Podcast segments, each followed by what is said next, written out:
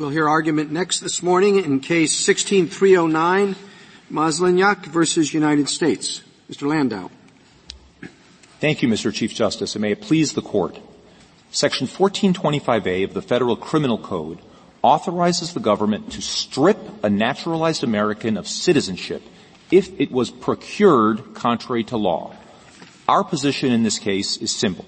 The words procured contrary to law require a causal link between the procurement of citizenship and the underlying violation of law. At the government's urging, the district court read such a causal link out of the statute, instructing the jury that it could convict if petitioner obtained United States citizenship and violated at least one law governing naturalization. The instructions didn't require the government to prove that the underlying violation of law had any effect whatsoever on the naturalization decision. To the contrary, even assuming I bought your argument, that's a very broad statement. Any effect. How about a natural tendency to affect? Well, Your Honor. Because you can never predict what will actually happen in the end. You can only talk about what might happen. Right, and we would be happy. What we asked for was a materiality standard, which I think is very much along the lines that Your Honor just suggested. What's amazing here, and I think what makes this case so extreme, we're really at one end of the spectrum. The district court specifically instructed the jury, and here I quote, even if you find that a false statement did not influence the decision to approve the defendant's naturalization, the government need only prove that one of the defendant's statements was false. Well, but what Justice Sotomayor said, in essence, means sometimes causality is known only after the fact. You can have a statement that everyone thinks is immaterial, that's objectively immaterial, but it might have a causal connection at the end of the day. Well, the government, if it wants to strip an American of citizenship, which is about the most grave thing it can do, probably short of taking away someone's... I fully understand that. Right. But it is the idea of what's material and what's immaterial and what's a causal link and what is not, in a sense can be understood and analyzed only after the fact. Well, I think, Your Honor, the government has the burden, if it wants to show that the petitioner or the defendant procured citizenship contrary to law, the government has to show at the very least that, based on a false statement, that the false statement was material. Our basic submission. Explain why this wouldn't be harmless error. You're arguing about material or not, but why isn't this obviously material? She lied about her husband's, what he was doing in Bosnia, right? She said he was trying to avoid military conscription when in fact he was in the service and in a unit that was committing atrocities. Under what circumstances would that be immaterial? Your Honor, we would like a chance to argue the materiality question to a jury, which is the general decider of what is material under this Court's decision in Gaudin. We did not have the chance, given prevailing Sixth Circuit law, which said there was no materiality, to contest this issue at trial. And we very much... I understand that. They were given refugee status based on a well-founded fear of persecution. Where and for what reason? Well, this is the crux of the dispute, Your Honor. The government's position was that it was based on the fear of persecution by the Serbs based on her husband's evasion of military service. Where? In Bosnia? In Bosnia. Yes. Yes. And so this is now, they're out of Bosnia, they're at their American embassy in Belgrade seeking refugee status. Right. And this was, in a sense, the heart of the dispute at trial. And in fact, this, I think, relates also to Justice Ginsburg's question. The jury sent a note about what was the refugee status based on. We're a little bit confused because we see here a document that says that it was apparently based on ethnic persecution by the Muslims in Bosnia. So I think this is really the heart of the factual dispute on what was the refugee status based on. Was it based on... So we don't know which it was based on? No. That's the key issue that we would like to have an opportunity for our day in court. This isn't the issue that we took cert to decide, but it does raised the question whether there's really anything at stake here.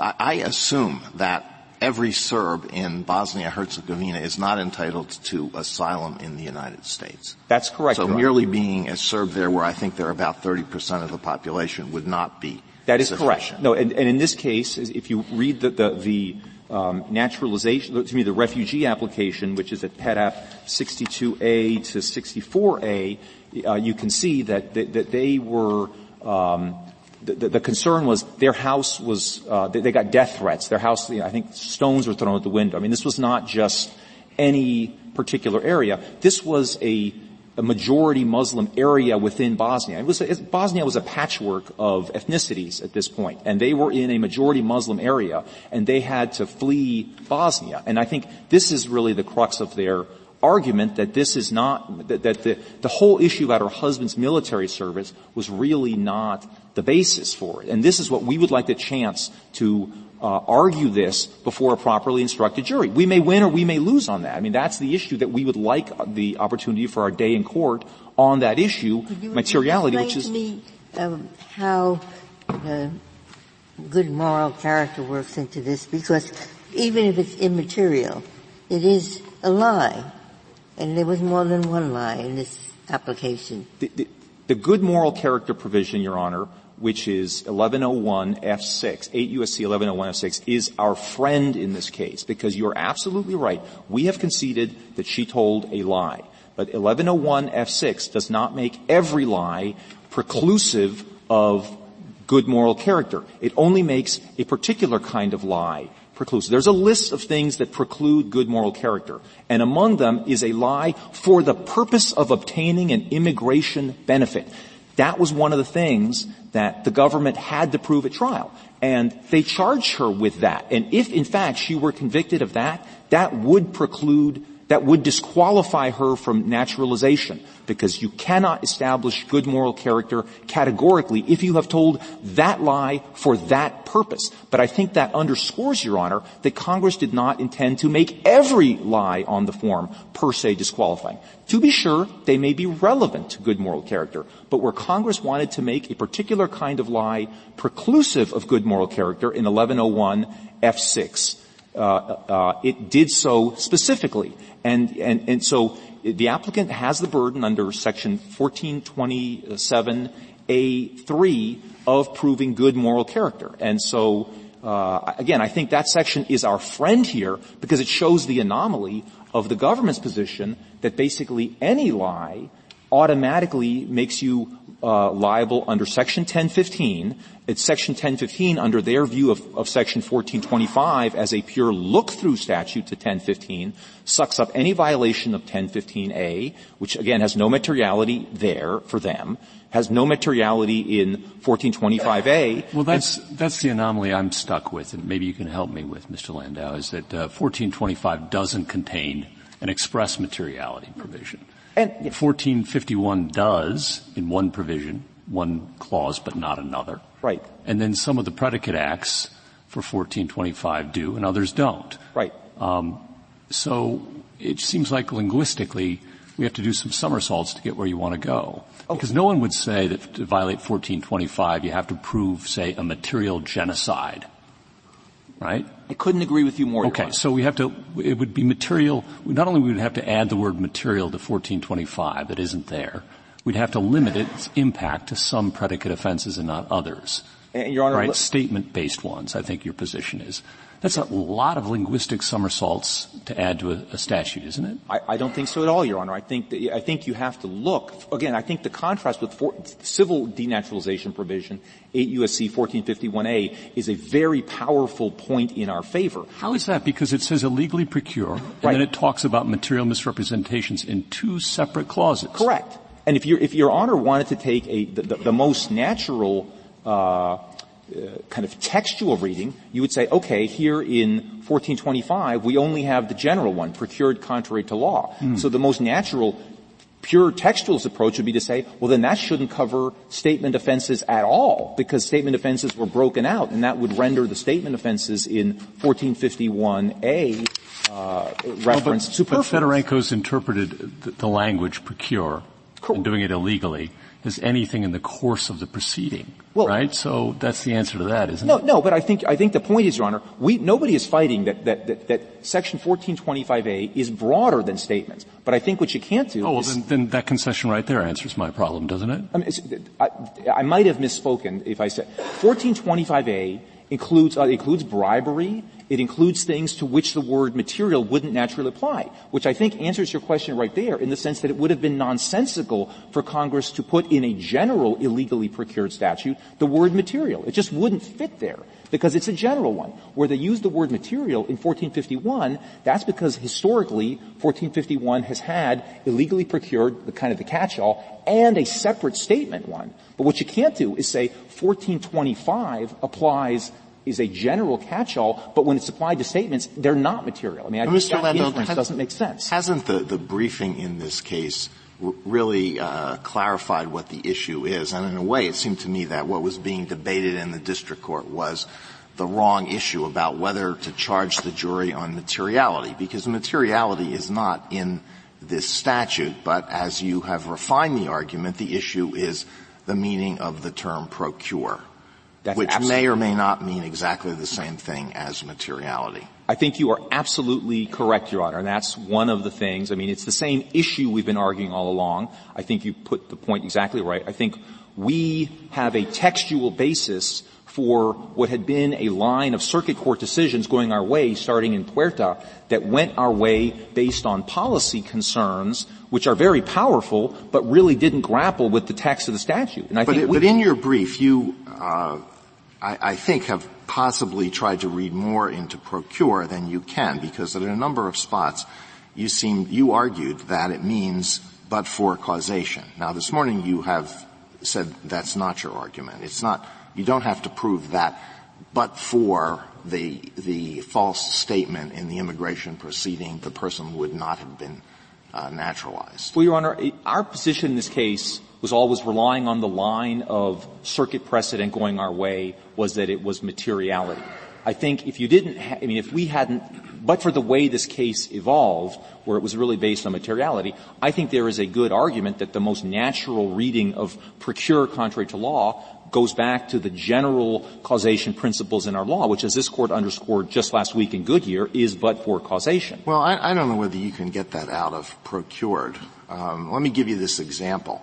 Let's say there is a municipal ordinance that says that it is illegal to buy or sell a scalped ticket within 200 feet of the entrance of a stadium or a concert hall, and I knowingly buy a scalped ticket within 199 feet of the entrance of this facility.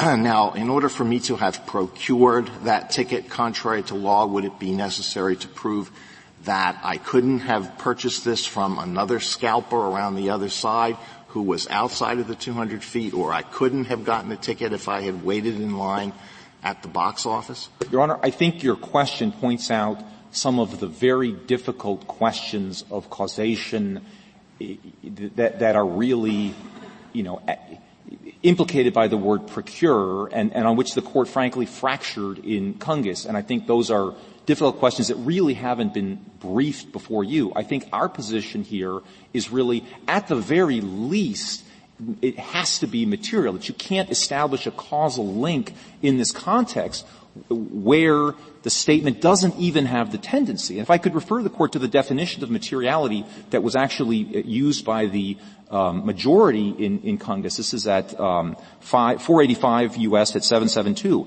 A statement with a natural tendency to produce the conclusion that the applicant was qualified for citizenship.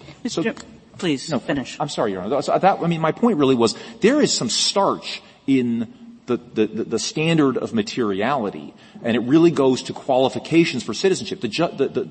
My friends on the other side seem to have a pretty watered down version of materiality that, well, anything that might launch an investigation is per se. Can I ask you, Mr. Landau, about a different interpretation of the statute? Neither you nor the government supports it, but it's raised briefly in footnote 4 of the government's brief, which is this idea that what we really should be doing here is we should be interpreting 1425 in exactly the same way that we interpret the civil statute, 1451, which talks about illegally procuring something, right, and that both are limited to failures to satisfy the prerequisites to naturalization.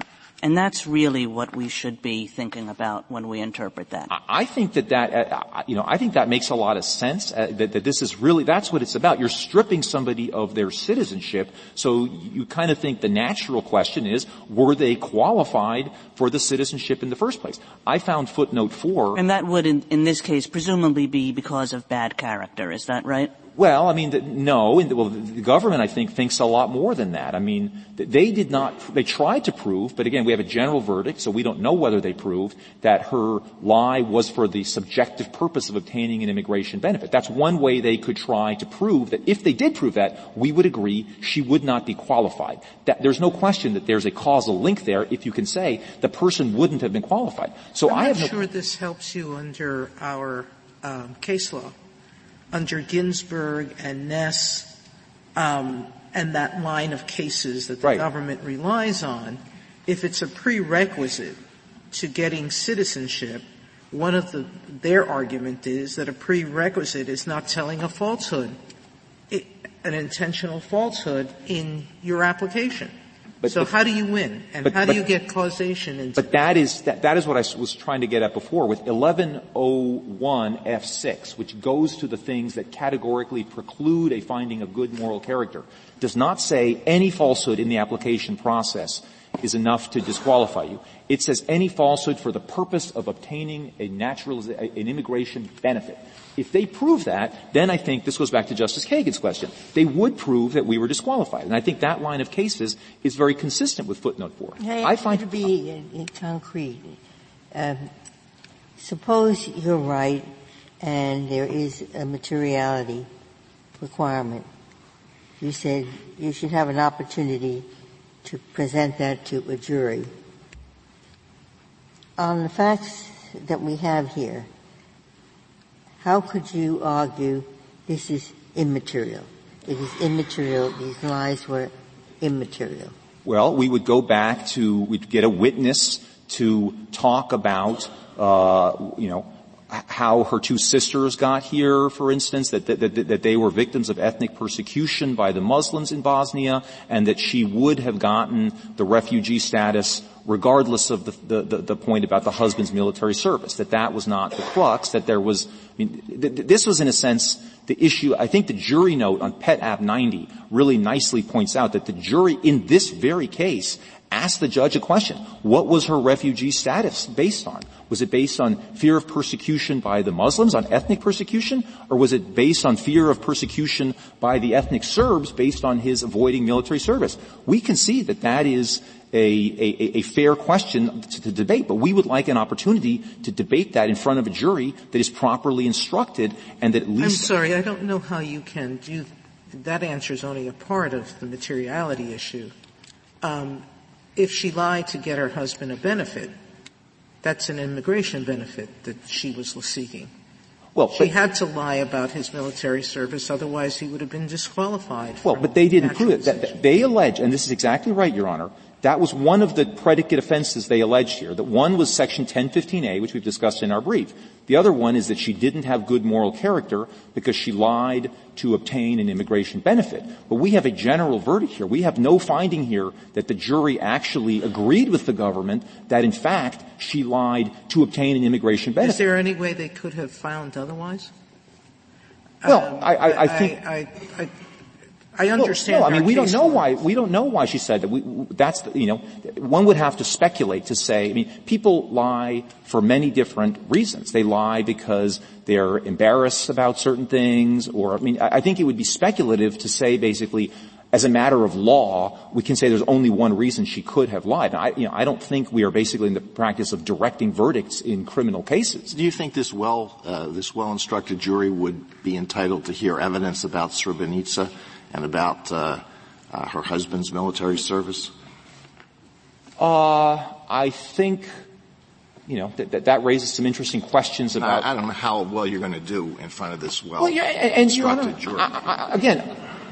I am not here to say that, to project that people are going to be throwing roses in our path on remand. I do not deny that this could be a very tough row to hoe on remand.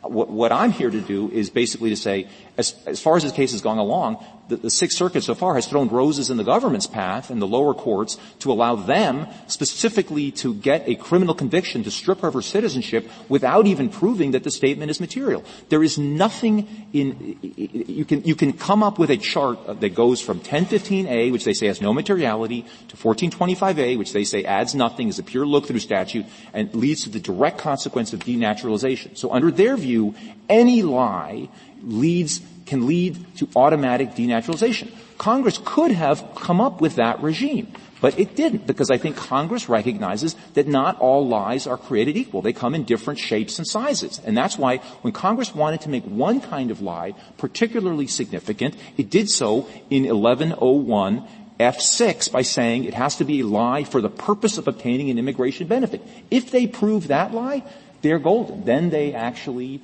then they win. The problem is, in this case, my client could have been convicted without that finding. We just don't know that.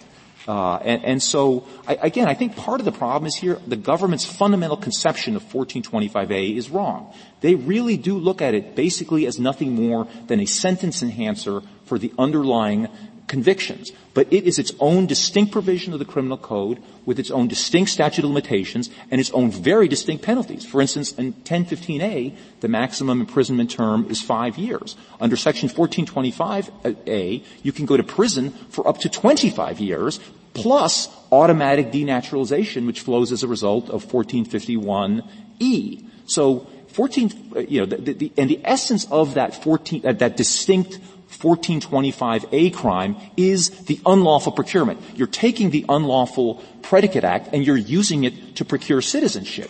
And so our basic position is if the government wants to strip you of citizenship on the ground that you were not qualified for citizenship, that it was procured contrary to law, it's very important for them to show that you would have been qualified if disqualified if the truth had been known. And going back to your point, Justice Kagan, just to round out on footnote 4, I found that footnote incomprehensible because the government basically starts out with talking about a standard that we actually like, which is the disqualification standard for causation, essentially.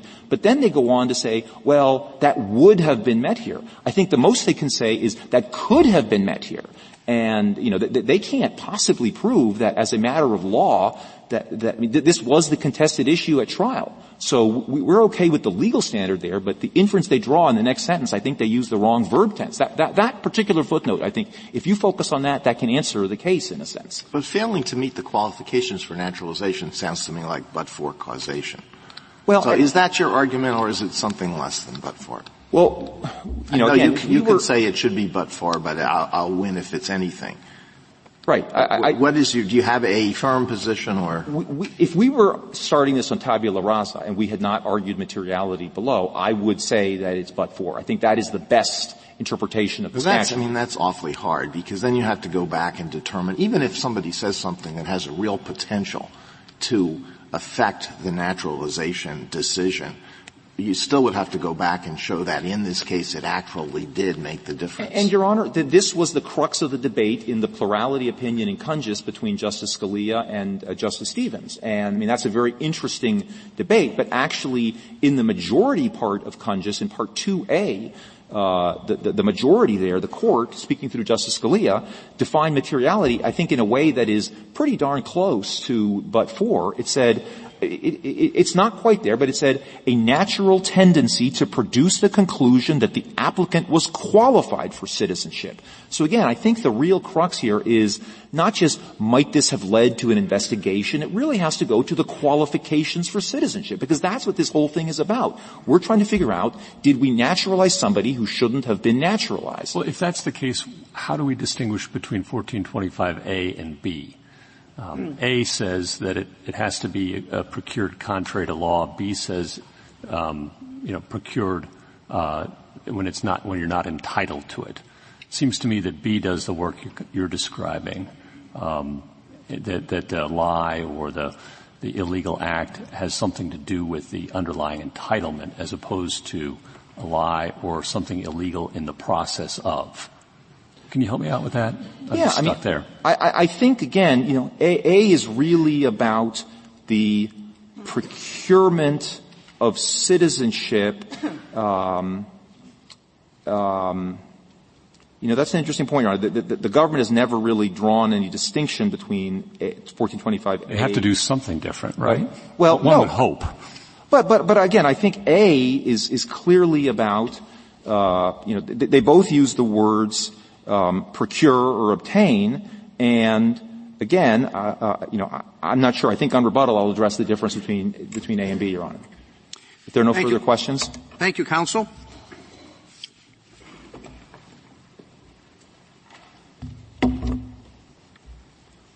Mr. Parker. Mr. Chief Justice, and may it please the Court. Naturalization is the highest privilege the United States can bestow upon an individual.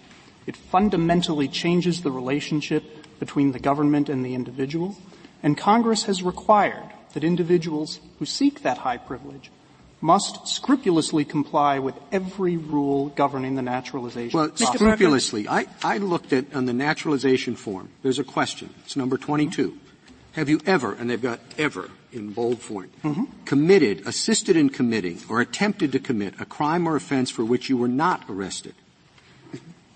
Some time ago, outside the statute of limitations, I drove 60 miles an hour in a 55-mile-an-hour zone. I'm sorry to hear that. I was not arrested.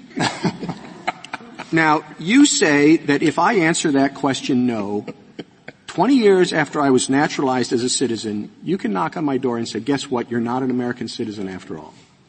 Well, is that right? I would say two things. First, that is how the government would interpret that it would require you to disclose those sorts of offenses. Oh, come on. You're saying that on this form you expect everyone to list every time in which they drove over the speed limit.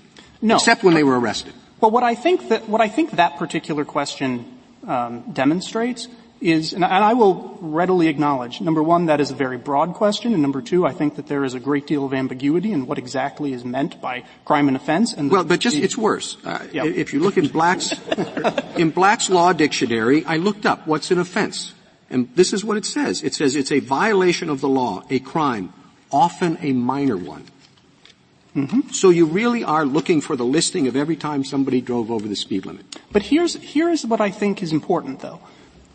What you would have to show to denaturalize someone, at least under Section 1425, would be that, number one, they were aware that that is what the question was asking for. I knew I drove over 55. Right. You were aware that that happened. You were aware that a truthful answer to that question would require you to disclose that.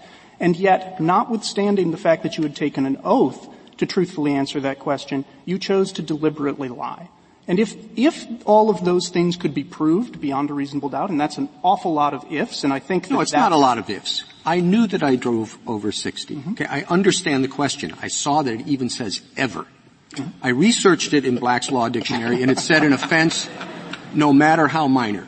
The conditions that you set forth were fully satisfied, and I would say fully satisfied in everybody's case who drives at any time. Mm-hmm. And your position is still, you answer that question no, we can take away your citizenship.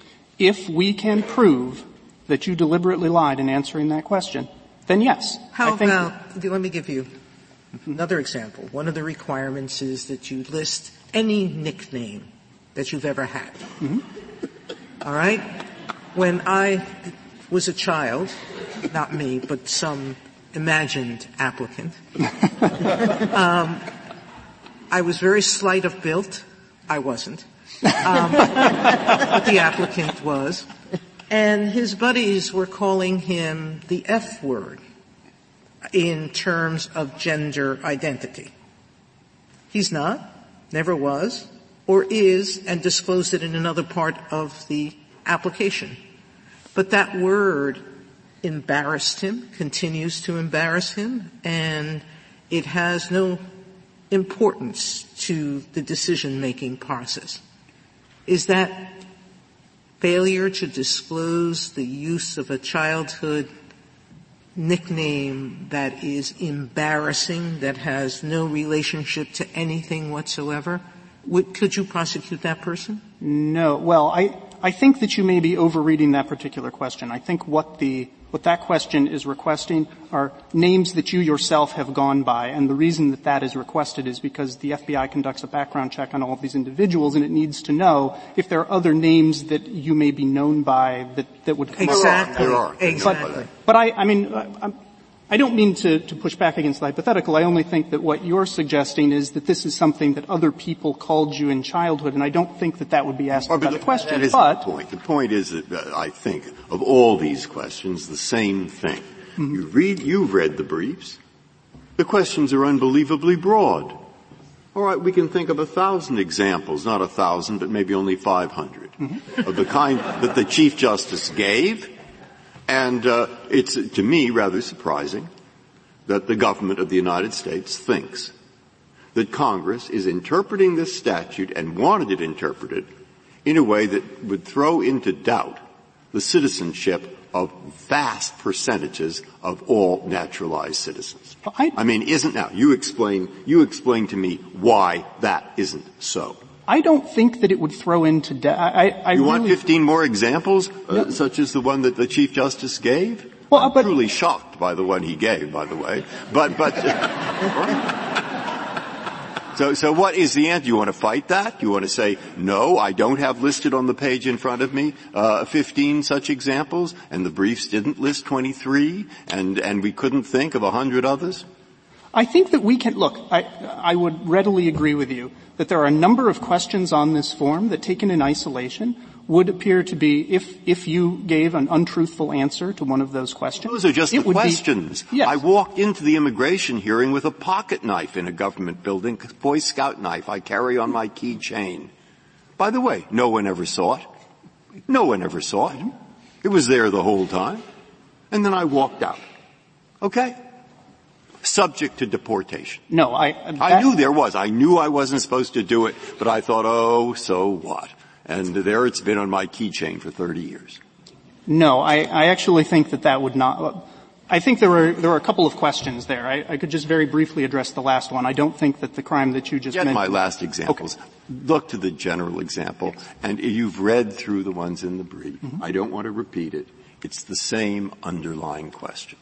There are a number of answers that could be given in the naturalization process that could be false and might seem to be, in isolation, immaterial, completely immaterial, for example. I mean, you could, lie about your weight, let's say. You're embarrassed that you weigh 170 pounds, and so you claim that you weigh 150. The point, though, is Congress has specifically attended to all false statements under oath in these types of proceedings.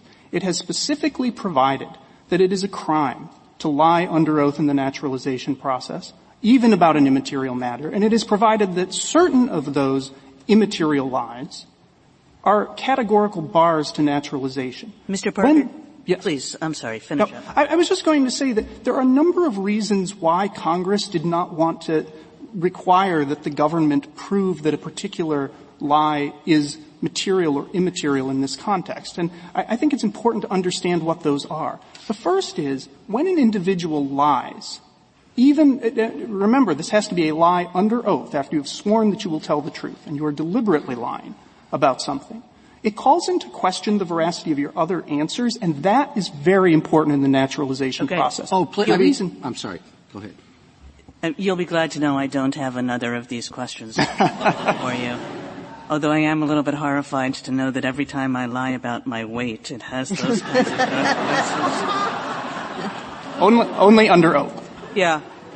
Can I ask you to take you through a few parts of your brief? Mm-hmm. Because I guess I felt a little bit confused on reading it, what your standard is. Mm-hmm. So on page 14, you say that the question is whether petitioner violated the law in the course of procuring naturalization, Then on page 9 and page 17, you say that the question is whether a person procures naturalization in a manner that violates other laws. Which are we talking about? Is it in the course of or in a manner that violates other laws? Well, my apologies if that wasn't clear. I think we're just saying two ways of saying exactly the same thing, and that is exactly how the jury was instructed in this case. Yeah, I mean, it seems sort of different to me, and the course of is what creates the hypotheticals that Justice Breyer was talking about the penknife or the gun or something like that. But what you're saying, I can just choose. You can tell me your standard is in a manner that violates other laws. Well, I think that's right, and I think what that means is the same as what the jury was instructed in this case. Okay, so then, I mean, it makes me want to say, okay, what does it mean to procure naturalization in a manner that violates other laws?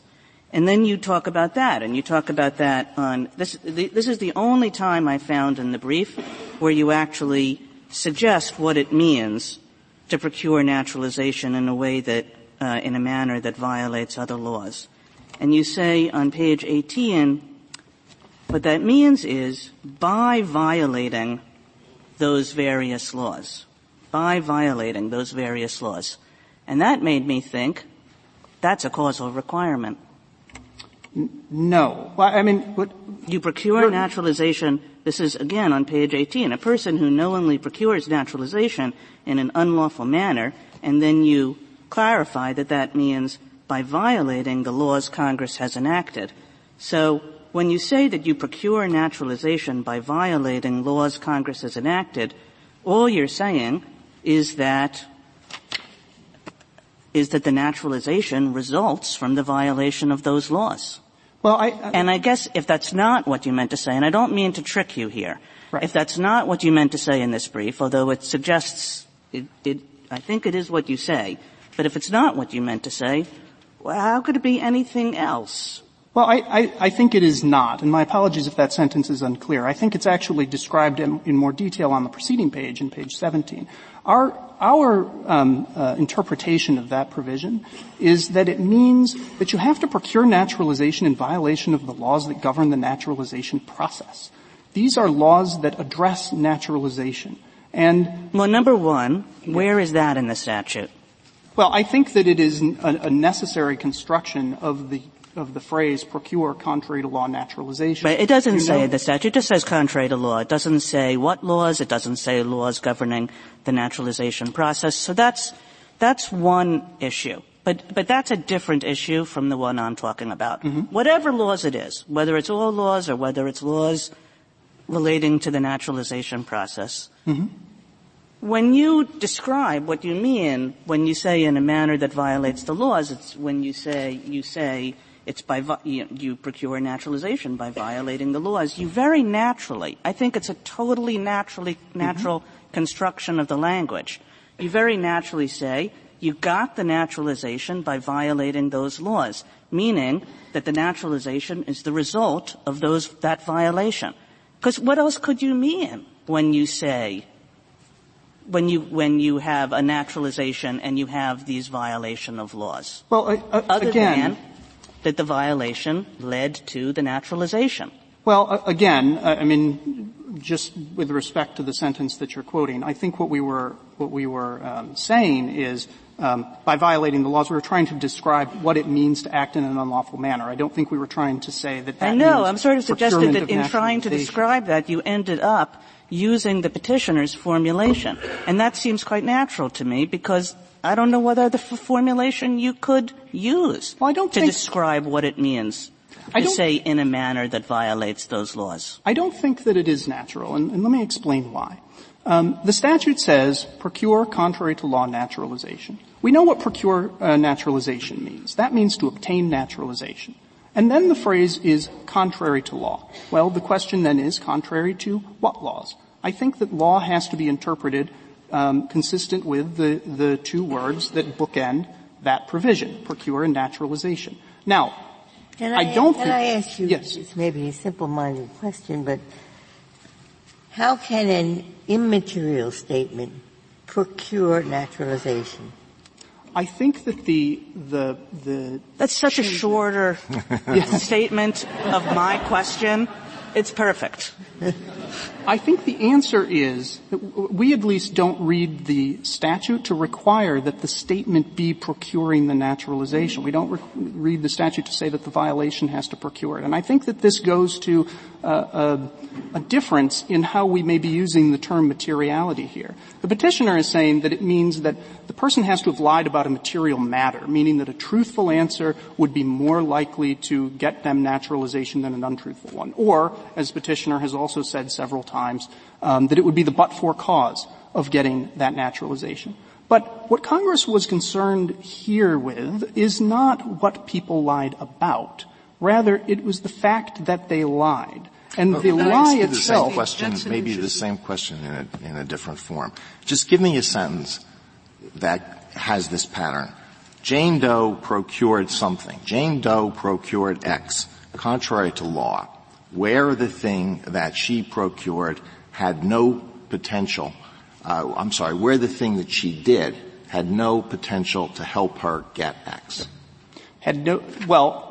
She procured X contrary to law, but the thing that she did had no potential to help her get that thing. If what we are saying, as the petitioner has argued, is that it has to be something that where you either could not get it or would be much less likely to get it if you did Y instead of X. I think one example might be, you go to a gallery. You can procure the painting that's in the gallery in one of two ways. You can procure it unlawfully by stealing it, or you can procure it lawfully by buying it.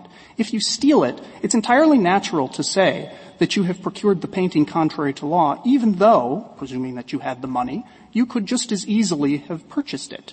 And that, I think, is the difference. The thing that was done there, stealing the painting, certainly had the potential to help the thief get the painting.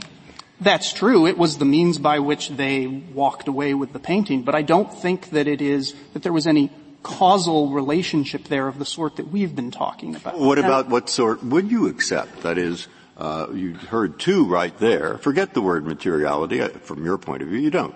Okay? And I take it but-for condition, you don't. And I take it that proximate cause, you don't. But what about had a tendency to affect a reasonable immigration officer in his judgment? What about that? What about the one you just used? It was a means towards getting. That's tougher than you're usually accepting. Well, but which ones were here? I have about five. It influenced the decision. It had the possibility or tendency to influence the decision. Mm-hmm. Do you say all those are wrong? I think they are, but the reason is that Congress has... Well, which one do you accept? I don't think I would accept any of them. I think that the problem here is that Congress has said... Oh, I know you say Congress said that, but the question, of course, for us is whether Congress said that. Mm-hmm. And we have some words. So I want to know if those words, in your mind, are capable of any interpretation that suggests any kind of tendency of the unlawful act to move an immigration judge, if not this one, some other one, towards a plus decision?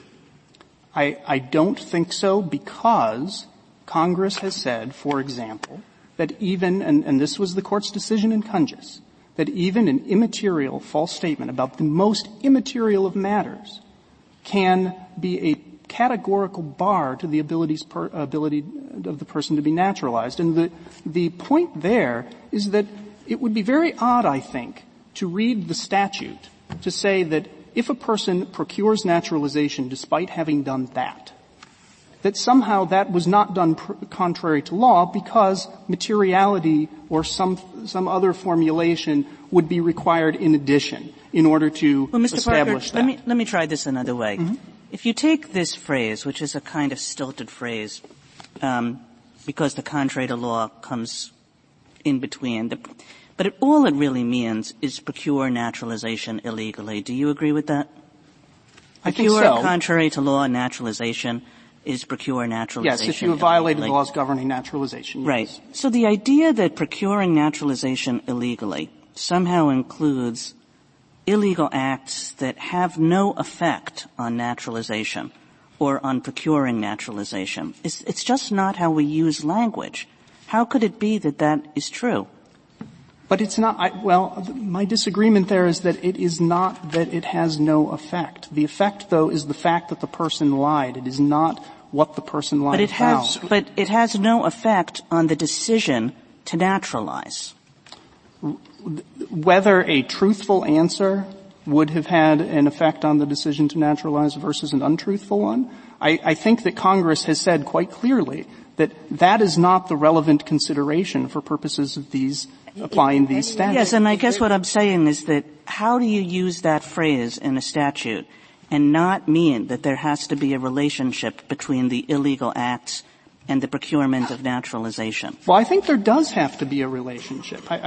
We don't dispute that. We just don't think that it's a causal nexus. Will you tell us what that relationship is? That relationship, in our view, is that the laws have to be the laws governing naturalization. And what that means is there are laws governing who may be naturalized, and there are laws governing how they must do so. If that's true, though, Mr. Parker, what do you do with 1425B? Mm-hmm. What's the difference between A and B on the government's account? A says you procure it contrary to law, naturalization. B says you procure naturalization when you're not entitled to. Well, I think that the reference to being entitled in subsection B reinforces our point that contrary to law doesn't necessarily mean that you weren't entitled to the naturalization. It means that you violated the rules that Congress has set forth governing who can be naturalized and how they must be. So B would be you were not entitled to begin with, and A is you may have been entitled, but you lied in the process of. I think that's a fair reading. I mean, I would note that B also sweeps more broadly than A because it includes things like obtaining a certificate of naturalization rather than the actual procurement of naturalization. Mr. Parker, the government, yes. The Congress doesn't have the power to denaturalize someone. At least so far, we haven't let them do that as punishment for a criminal act. Mm-hmm. Go back to Justice Kagan's question about footnote 4 in your brief and your adversary's position that if it's a prerequisite to naturalization, that's what this means, that that's the only time Congress can deprive you of citizenship is when something actually would have barred you from getting it. Well, the only point that we were trying to make in that footnote was that — I know the point you were trying to make, yes. But answer the point he's made. Yes, and the point I've made, which is if Congress doesn't have the power, ex post facto, to denaturalize you, we're giving them this power. Should we be reading it narrowly or broadly? Well, I don't think that there's I think that it shouldn't necessarily be read broadly, but I think that any fair reading of the statute would include this. And let me just explain what we think about eligibility, because, frankly, I think that it may be a way to get to the same point. We've been concentrating on this statute. Is there any other statute in the entire U.S. criminal code, any false statement statute that is violated by an immaterial false statement? Yes, Section 1014 criminalizes false statements made to a bank, and in Wells, this Court held that it can be a completely immaterial false statement. I think Justice Sotomayor has a question. Yes. So let me just explain for a moment how eligibility would work in this context. Let's say that somebody makes a false statement in their naturalization process, and that false statement is discovered. One of two things will happen. Either the false statement is of the sort that is mentioned in Section 1101F6 and therefore is a categorical bar to naturalization. You are immediately deemed ineligible. Is that the false statement for the purpose of obtaining immigration benefits? Yes, and it can be an immaterial one. Yes. Okay. So that would be one. If it is not that, let's say it's a violation of Section 1015, but it didn't involve oral testimony. And in Kungys, this Court held that 1101F6 requires oral testimony. Then what happens is it would have to be analyzed under the residual provision of 1101F, which says the fact that we have enumerated certain grounds above does not mean that those are exclusive, and there are other grounds on which the person's good moral character may be denied. What happens at that point is either the person could be denied because they are actually ineligible based on that statement, or they could be denied naturalization because at every stage the alien bears the burden of persuasion, and it could be concluded that they did not satisfy their burden of establishing eligibility. What they have to do in order to obtain naturalization, notwithstanding having made a false statement, is do what the regulations refer to as demonstrating extenuating circumstances. And this is a whole – I'm sorry? Demonstrating what? Extenuating circumstances. So this would be a whole record evaluation by the agency of all of the circumstances involved, and the alien bears the burden of doing that. Which of those processes has there ever been the kind of immaterial statement that the Chief Justice gave, lying about a traffic ticket, where there's been no injury to anybody and no claim of reckless driving other than the speeding? Mm-hmm. Where has the agency ever denied naturalization because of an immaterial statement?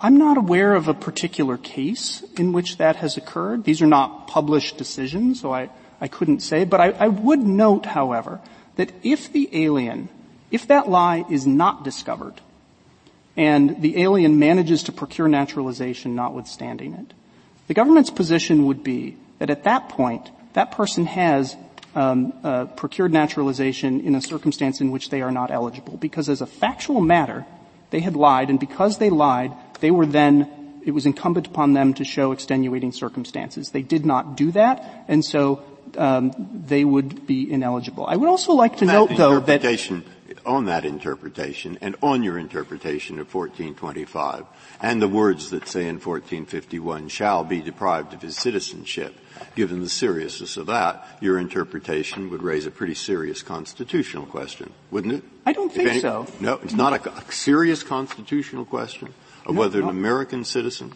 can have his citizenship taken away because 40 years before he did not deliberately put on paper what his nickname was, or what his speeding record was 30 years before that, which was in fact totally immaterial.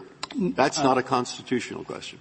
Well, I don't think so, because Congress has, number one, specified that immaterial false statements are grounds for denying naturalization. But I also would note that, there are a few responses. One is the criminal provision at least has a 10-year statute of limitations, so it wouldn't be 40. But I think that it's important to remember that denaturalization is not like a lifetime bar on citizenship. All denaturalization does is it returns you to the status of a lawful permanent resident. You then have to wait 5 years, and if after the end of those 5 years you can demonstrate that you are entitled to citizenship, you can be renaturalized. I don't know if it's a problem of a constitutional statute, but it is certainly a problem of prosecutorial abuse. If you take the position that not answering about the speeding ticket or the nickname is enough to subject that person to denaturalization, the government will have the opportunity to denaturalize anyone they want, because everybody is going to have a situation where they didn't put in something like that, or at least most people. And then the government can decide, we're going to denaturalize you for other reasons than what might appear on your naturalization form, or we're not. And that, to me, is troublesome, to give that extraordinary power, which essentially is unlimited power, at least in most cases, to the government. Well, that strikes me as a serious problem. I certainly understand your concern, Mr. Chief Justice. All I can say is I don't think that the statute says anything that would necessarily prevent denaturalization from occurring, but there are a number of other. It seems to me that your argument is demeaning the priceless value of citizenship. You say, he'd just be restored to his or she to her former status. That's not what our cases say. That's not what citizenship means. You're arguing for the government of the United States, talking about what citizenship is and ought to mean.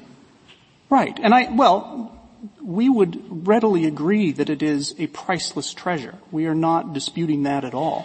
One of the consequences of the priceless nature of citizenship is that Congress has surrounded it with a number of protections to ensure that the individual seeking it square every corner and are absolutely and completely honest. I do want to point out, though, that there are a number of other protections built into the system that would prevent the sort of problems that the Chief Justice has raised. And one of those is that we would have to prove beyond a reasonable doubt that this was a deliberate lie.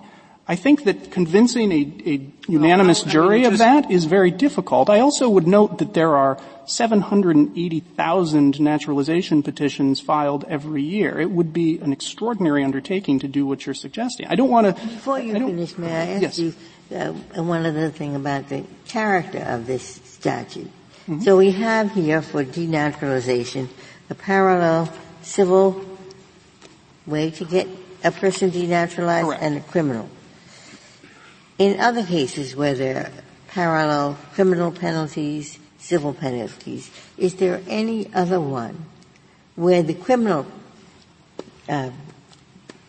disqualification is easier to establish than the civil one?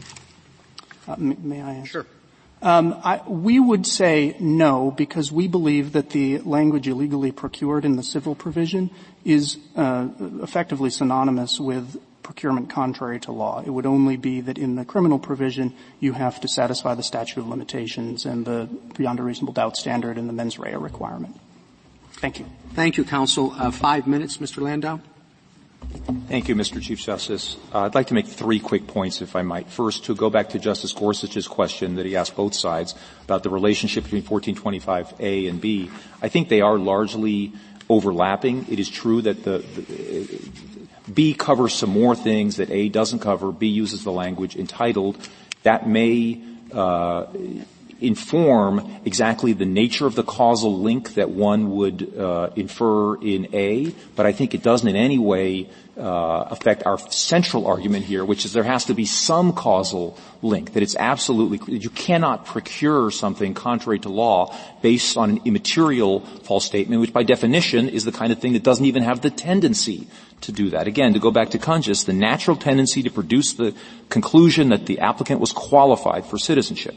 Second, the government said a number of times, oh yeah, it's not a big deal. We you know, the government under Kungys had said you don't need a material false statement. And it said in Wells also that in response to another statute where that was true.